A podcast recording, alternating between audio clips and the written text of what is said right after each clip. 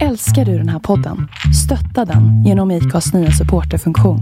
Det är helt upp till dig hur mycket du vill bidra med och det finns ingen bindningstid. Klicka på länken i poddbeskrivningen för att visa din uppskattning och stötta podden.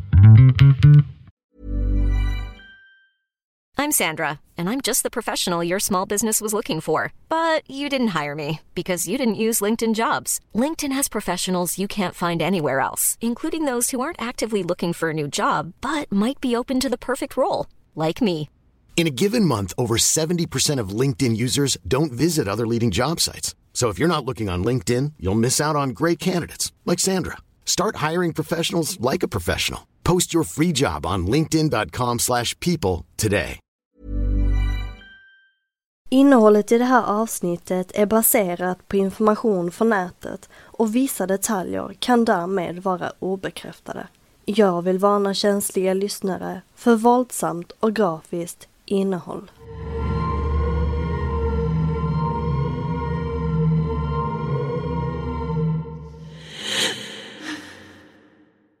En mamma, pappa och deras 13 barn verkar utåt sett vara som vilken amerikansk familj som helst.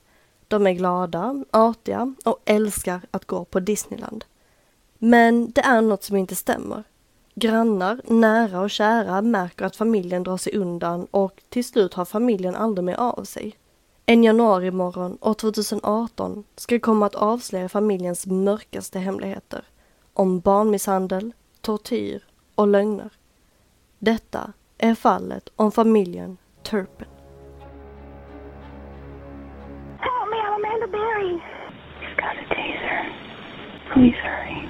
I've been kidnapped and I've been missing for 10 years and I'm, I'm here, I'm free now. Oh, God. He's gonna jump in front of the car. No, Brian! Stop! Wait, hurry up! He's killing my girlfriend!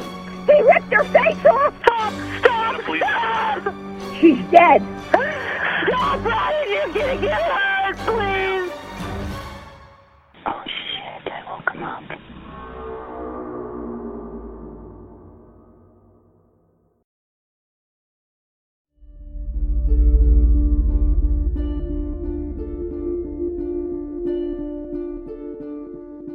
David Allen Turpin föds den 17 oktober 1961 i West Virginia och när han går på Princeton High School träffar han sin livskärlek Louise Ann Robinette.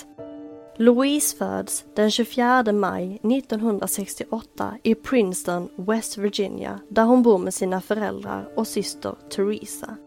När Louise är barn blir både hon och systern Teresa sexuellt utnyttjade av sin morfar och deras mamma uppmuntrar sin far att utnyttja sina döttrar. Dagligen tar Louise och Theresas mamma med sina döttrar till deras morfar där mamman tar betalt av sin far för att sexuellt utnyttja hennes flickor.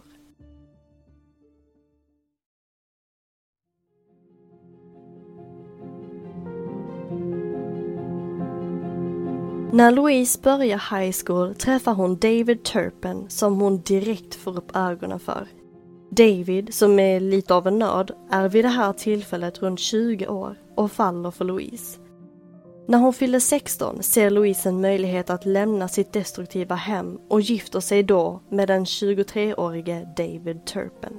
De rymmer till Perrysburg, Virginia år 1985 där de gifter sig i smyg. David och Louise är båda strikt religiösa och ser deras äktenskap som en plikt att skaffa så många barn de kan eftersom Gud ber dem att göra så. Även om David och Louise är strikt kristna med en konservativ syn på livet har de en hemlighet. Paret som är nykära och verkar vara en perfekt match har ett intresse för swinging. Louise syster Teresa säger i en intervju att David och Louise hade träffat en man på nätet som de hade bestämt en träff med. På vägen till dejten med den okända mannen säger Louise att hon tänker ligga med honom och att David uppmuntrar henne. Han är okej okay med det, säger Louise till Theresa.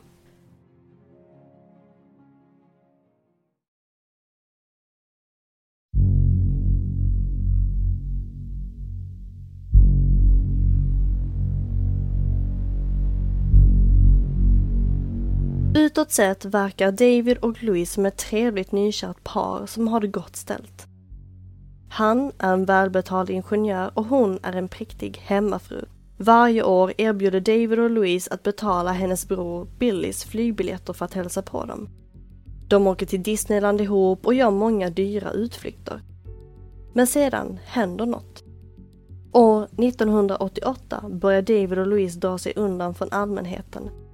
Deras fasad om att vara ett rikt nygift par går i spillror när de går i personlig konkurs. Tidigt 90-tal flyttar David och Louise till Fort Worth, Texas för en nystart där de får sina första barn. De uppfostrar barnen under strikta förhållanden och klär dem i uniformliknande kläder vilket gör att barnen blir mobbade i skolan när de vecka efter vecka dyker upp i samma kläder. Familjen Turpin håller sig mest för sig själva och interagerar inte med några grannar. År 1999 flyttar Turpins till Rio Vista i Texas till en liten gård där avståndet mellan grannarna är enorma. Återigen isolerar sig familjen från omvärlden.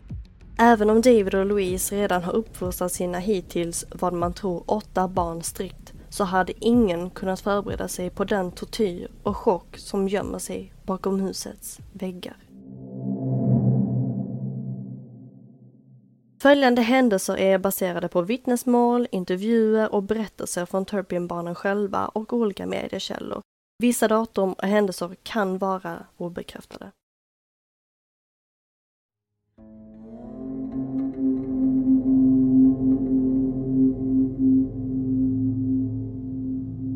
År 2000 bor David och Louise Turpin på en gård med sina åtta barn isolerade från familj och grannar som de inte träffat på flera år.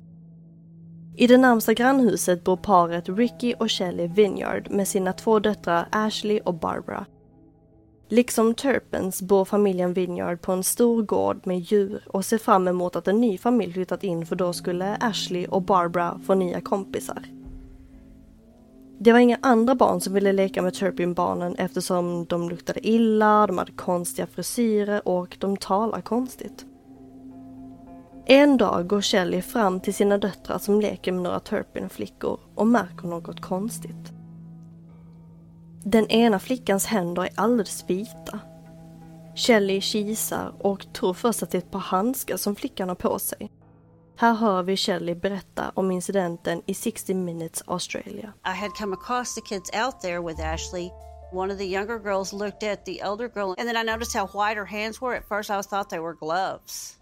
And, and I said, Whoa, I thought you had gloves on there for a minute. And she goes, You uh you wash to the wrist or else you're wasting water. And the way she spoke was really, you know, strange. Like she might be a little slow. She was telling you that she'd been told not to wash Past Up. the wrist, above the wrist. or you were wasting water. År 2007 flyttar David och Louise ut tio av deras barn till en isolerad husvagn som står parkerad på gården. De två yngsta får stanna inne i huset med föräldrarna medan de andra barnen får klara sig själva. David och Louise handlar veckovis mat hem till familjen och föräldrarna kan sitta och äta gott medan barnen får titta på eller skrapa ihop småbitar att dela på. Till exempel lite ketchup, senap eller is. Barnen vågar inte säga emot eftersom David och Louise har extrema humörsvängningar och kan bli fysiska. Föräldrarna skriker och slår i väggar och möbler och på varandra. För att själva inte få stryk håller barnen sig undan och tröstar varandra. Men en dag, någon gång under 2010, så händer det något.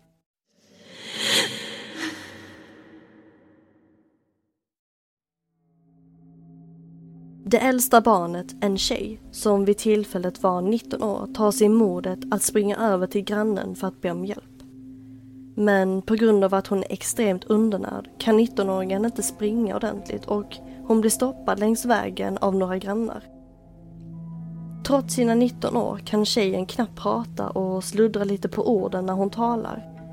Grannarna tror då att tjejen lider av psykiska problem och tar därmed hem henne till David och Louise. När David och Louise får reda på att de nästan blivit avslöjade bestämmer de sig för att flytta. År 2010 lämnar familjen Turpin Rio Vista och när huset står tomt upptäcker grannarna avföring runt om i huset.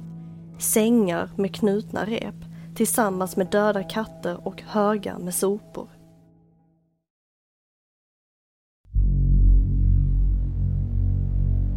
David har fått ett nytt jobb och familjen Turpin flyttar till Marietta, Kalifornien och bosätter sig i ett litet tvåvåningshus.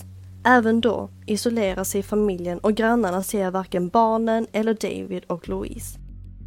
Men det är någon som ser någonting märkligt.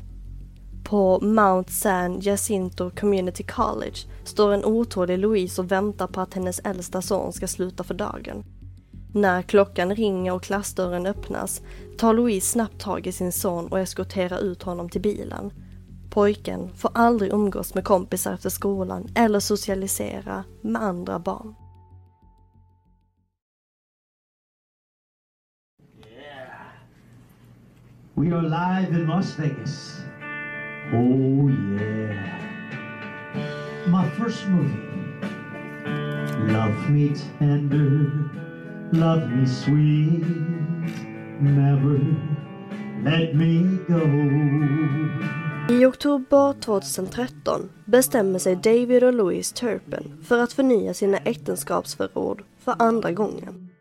Hela familjen reser till Las Vegas där David och Louise vigs av en Elvis-imitatör och hela vigseln filmas och videoklippet tillsammans med bilder på hela familjen Turpin finns uppe på nätet. Det är i dessa videoklipp och fotografier som omvärlden senare skulle få se med helt andra ögon.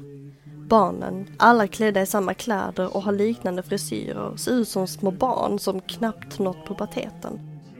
Deras armar och ben är så smala att barnen har svårt att hålla balansen och man kan se tydligt i videoklippet att barnen vinglar fram och tillbaka. David och Louise strålar av glädje och är fint fixade medan deras barn knappt får duscha eller äta. Barnen tillåts bara duscha en gång om året men vid det här tillfället fick barnen tillstånd att tvätta rent sig. De äldsta barnen är i 20-årsåldern men ser ut som två tonårsbarn på grund av deras extrema näringsbrist. Baby, it's just you I'm thinking of. Don't be cruel. Don't be cruel. Yeah. Too hard, that's true. Don't be cruel. Don't be cruel. Yeah. Too hard, that's true. Well, you don't want no other love. Baby, it's just you I'm thinking of. Kent Ripley, som är Elvis-imitatör och som var närvarande när David och Louise förnyade sina äktenskapsförord år 2013, säger att han inte hade en aning om vad som pågick i familjen. Kent upplevde att barnen var aktiva och glada och han kunde inte se några tecken på misshandel. Så här säger Kent till CBS News år 2018. The way the kids looked physically, uh, thin, but not not excessively thin. I thought they were very active as a family. I didn't think that they didn't eat or there was punishment or anything like that. They were quiet, but yet they were well behaved. They didn't seem like they were, you know, if they acted out of line, they were just well behaved. They smiled a lot. It's hard to believe that the people that I performed for and entertained and sat and talked uh, before and after entertaining them that this this could happen. It's just it's disturbing. It really is.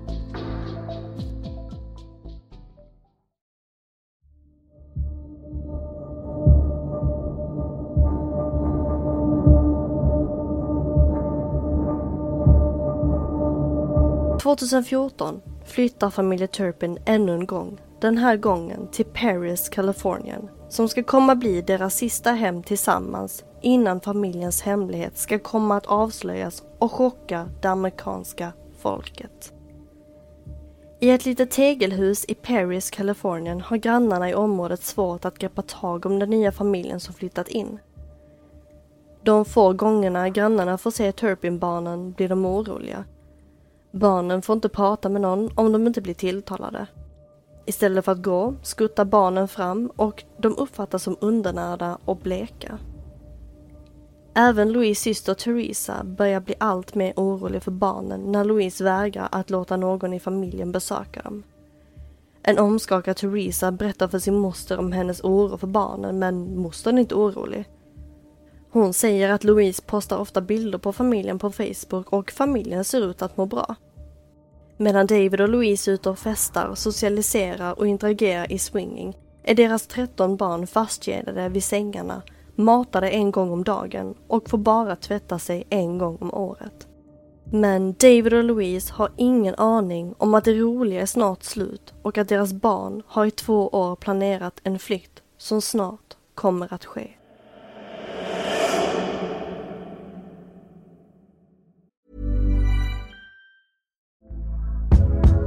Hey there, it's Michelle Norris. I'm host of a podcast called Your Mama's Kitchen. When I travel, I'm usually looking for a way to find a taste of home when I'm not at home. And one of the things I love to do when I am at home is entertain. And Airbnb allows me to do that. When I was in California recently, I rented a house that had a great kitchen. And when we were sitting around the table, we we're all thinking, we're in someone else's house. Someone could be in all of our homes as well. If you have a home, but you're not always at home, you have an Airbnb. Your home might be worth more than you think. Find out how much at airbnb.com/slash host.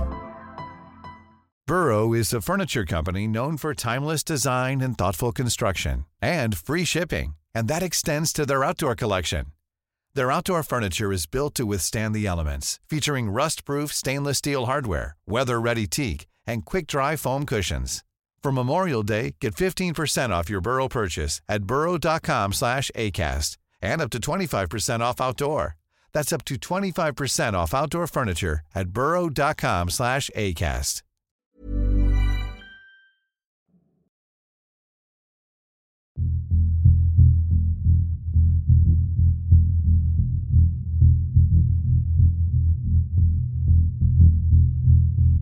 Klockan är runt 06.00 på morgonen den 14 januari 2018 när två av Turpin-barnen hoppar ut från ett fönster och springer till grannarna.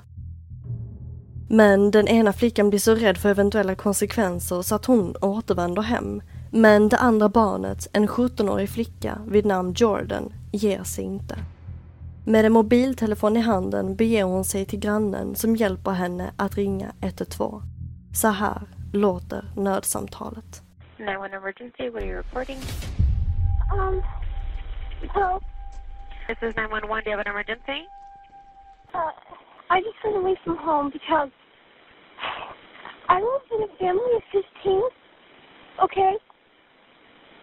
Can you hear me? And we have abusing parents. Did you hear that? Okay, how did they abuse you? Okay.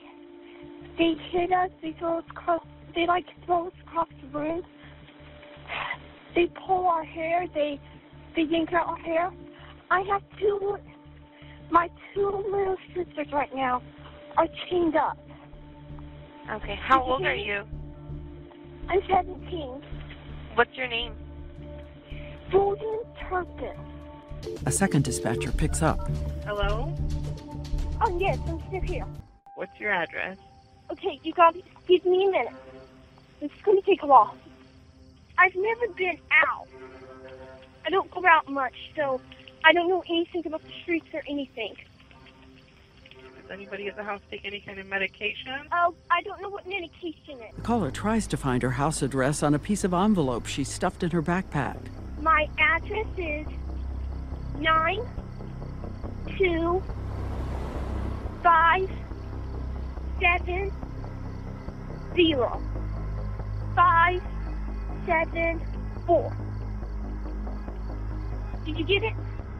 Okay, so now you just gave me a whole bunch of numbers. You didn't give me any kind of street name there. Oh, okay. I'm sorry. Thanks, Okay. those are the numbers on my house. That's your zip code. Your the numbers on your house should only be three digits. Finally, she reads the correct address, but is panicking, not knowing whether her parents can look out a window and see her. Are you in a corner right now? Uh, I'm. I might be. Are you at? Is there a street sign? Is there a pole with two names at the top? I just see. I just see a stop sign. Okay, can you go over and stand right at that stop sign? Yes. And then eventually I saw a stop sign and I stood by the stop sign and she told me to stay there. And I was like, I'm scared they're gonna come. Like, I wanted to leave. I was so terrified because I know the way they were. They wouldn't care if they knew police were coming. They would just kill me right there and there if they realized that, especially if they knew I was on the phone with the police. The reason I ran away from home was because the chains were making places and they would wake up at night and they would start crying. And they wanted me to call somebody and tell them. And so I wanted to call I wanted to call y'all so y'all can help my sister. Do you think anybody in the house will need to go to the hospital? Uh, I'm not sure. Sometimes we live in Silt, and sometimes I wake up and I can't breathe because how dirty the house is. We never take baths. When was the last time you had a bath? What? When was the last time you had a bath? Almost a year ago. I just want to stay on the phone with you. Um, how did you get this phone that you have? Uh, it was a phone that my brother had that he was going to throw away, and I had to have a way to contact somebody like you. So I got it so I could call 911. And you guys don't have any friends or anybody who comes over to the house? Hi. Okay. Is that the deputy? Okay. Um, yes. Go talk to him, okay? Yes. All right, bye-bye. En polisman anländer en stund senare och möter Jordan som med korta meningar berättar om vad som har hänt. Hon har svårt att formulera sig och berätta hastigt för polisen om vad som hänt. Här hör vi Jordan från polisens kroppskamera. What's going on? Okay. I just ran away from home Okay. And I live in a family of 15. Okay. My two little sisters right now are chained up. They're chained up? Yes, Where are they chained up at? on their bed. Now, mother didn't chain them up just to be mean. Okay. Perfect. They're chained up because they stole mother's food. Uh huh. But I'm sorry if I talk too much. Okay. I've never talked to anybody out there, so I don't. I, have never been alone with a person, so this is very hard for me to talk. Okay. How did you? Do your parents know you left your house? No, they. So, Do you take any medication? what's medication? Medication? Yeah, what's medication? Do you take pills? Do you take pills? Oh, I For- don't think I've ever taken a pill before. Okay. Right, I haven't. Our parents are abusing. They abuse us. But the reason I called and the reason I managed to get out here, this is one of the most scariest things I've ever done. Uh huh. I'm terrified.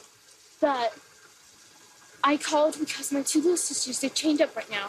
Do you have pictures of that? Yes, I can show you. I actually didn't have it, and then one of my sisters told me I need to get pictures. You have pictures of your sisters chained up? Yes, but uh, they're yeah, they're in here.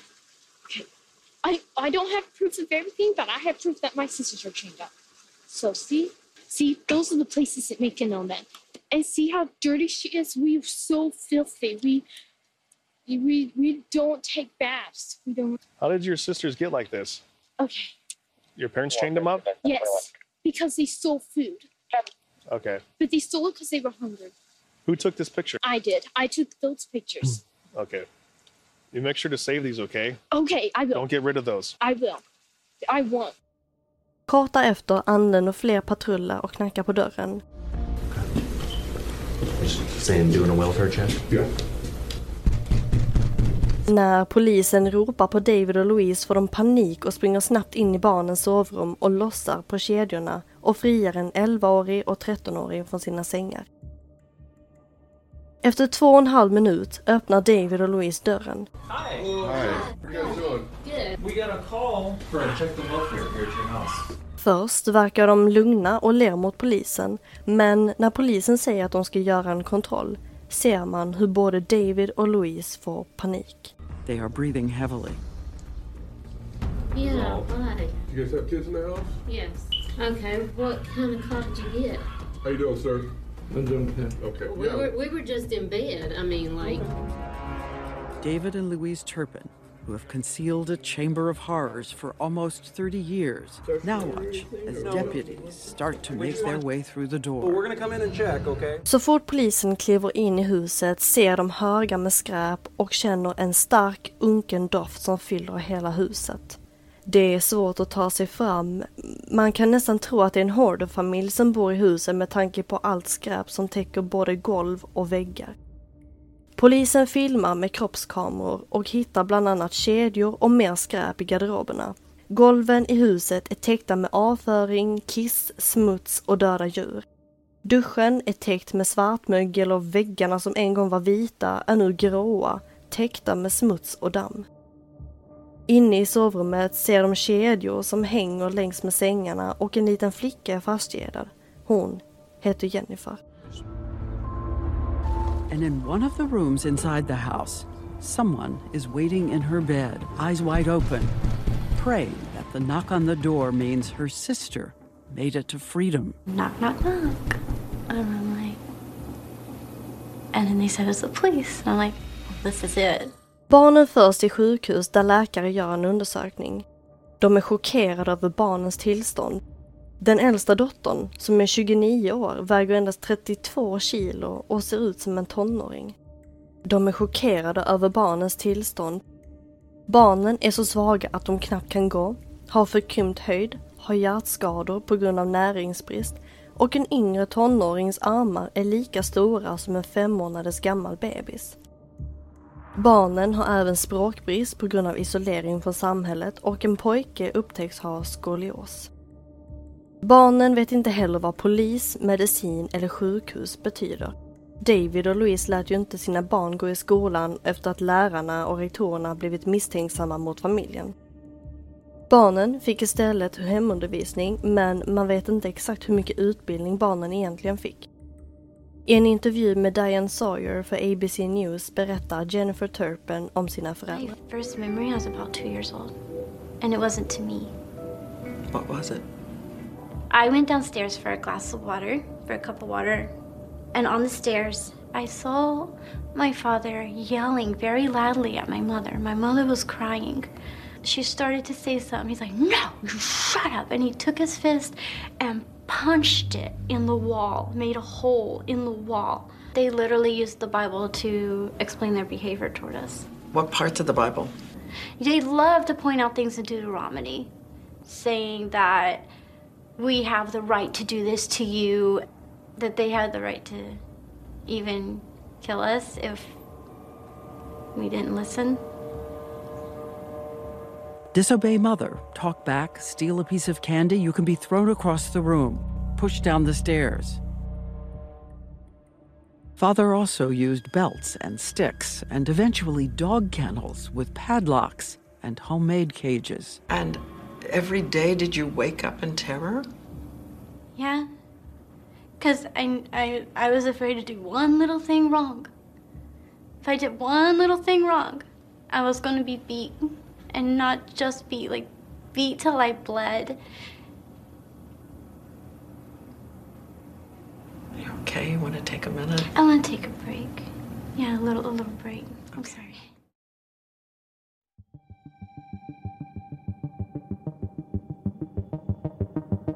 Våldet i Turpin-hemmet har alltså pågått i flera år. Åklagare menar att det började när familjen bodde i Texas och intensifierades över tid. Barnen blev till en början bundna med händer och fötter bakom ryggen men ett barn lyckades knyta upp repen och flydde. Därefter bestämde sig David och Louise för att använda kedjor som låses fast med ett hänglås. Vissa av barnen kunde vara fastkedjade i veckor och månader och släpptes inte ens för att gå på toaletten. Gjorde de motstånd straffas de med hårda slag och ibland strypningar. Barnen fick duscha en gång om året och om de fick tvätta händerna fick de inte tvätta över handlederna. Därav kunde deras bleka händer misstros för att vara handskar. Åklagare menar att David och Louise köpte mat hem till sig själva och tillät inte barnen att äta. De kunde placera äpple och pumpapajer på bordet som barnen endast fick titta på men inte äta. David och Louise köpte även leksaker till barnen men som förblev oöppnade då barnen inte fick leka med leksakerna. Barnen fick dock anteckningsböcker som de kunde skriva i och polisen har beslagtagit över 100 anteckningsböcker som de gått igenom för att kunna använda som bevis i rättegången. I väntan på rättegång förs barnen i säkerhet och den äldsta dottern berättar för tidningen The Desert Sun att de alla mår bra. Barnen äter, leker och tycker om Star Wars och Harry Potter-filmerna.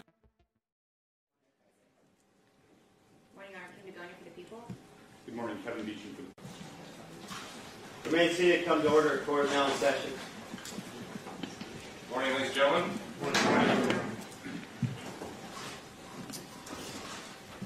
Go on the record in the case of People versus David and Louise Turpin, RAF 180-0348. Den 19 april 2019 döms David och Louise Turpin till livstidsfängelse med möjligheten till frigivning år 2044 efter 25 år. De döms för 12 anklagelser av tortyr, 12 anklagelser av olaga frihetsberövande, 7 anklagelser av misshandel av beroende vuxen och 6 anklagelser av barnmisshandel. David tjänar sin tid på California State Prison och Louise på Central California Women's Facility. Barnen lever idag under bättre förhållanden. De yngsta barnen blev placerade i fosterhem där de tyvärr blev utsatta för misshandel. Barnen omplacerades och idag vet man inte riktigt hur barnen har det. De äldre lever självständiga liv i egna lägenheter och har kontakt med varandra. Vi kan bara hoppas på att barnen lyckas leva någorlunda normala liv efter år av psykisk och fysisk misshandel. Huvudsaken är att barnen lever i säkerhet och att de får den kärlek och omsorg de förtjänar. Detta är Crime-podden och tack för att du har lyssnat på fallet om familjen Turpin.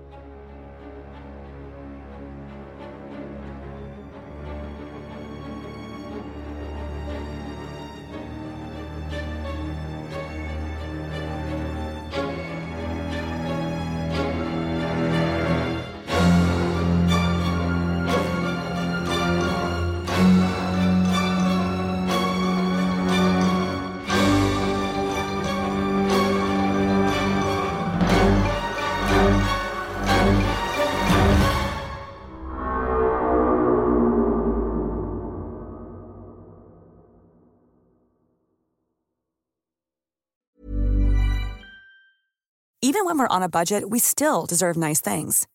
Quince is a place to scoop up stunning high-end goods for 50 to 80% less than similar brands. They have buttery soft cashmere sweaters starting at $50, luxurious Italian leather bags, and so much more. Plus, Quince only works with factories that use safe, ethical, and responsible manufacturing. Get the high-end goods you'll love without the high price tag with Quince. Go to quince.com/style for free shipping and 365-day returns.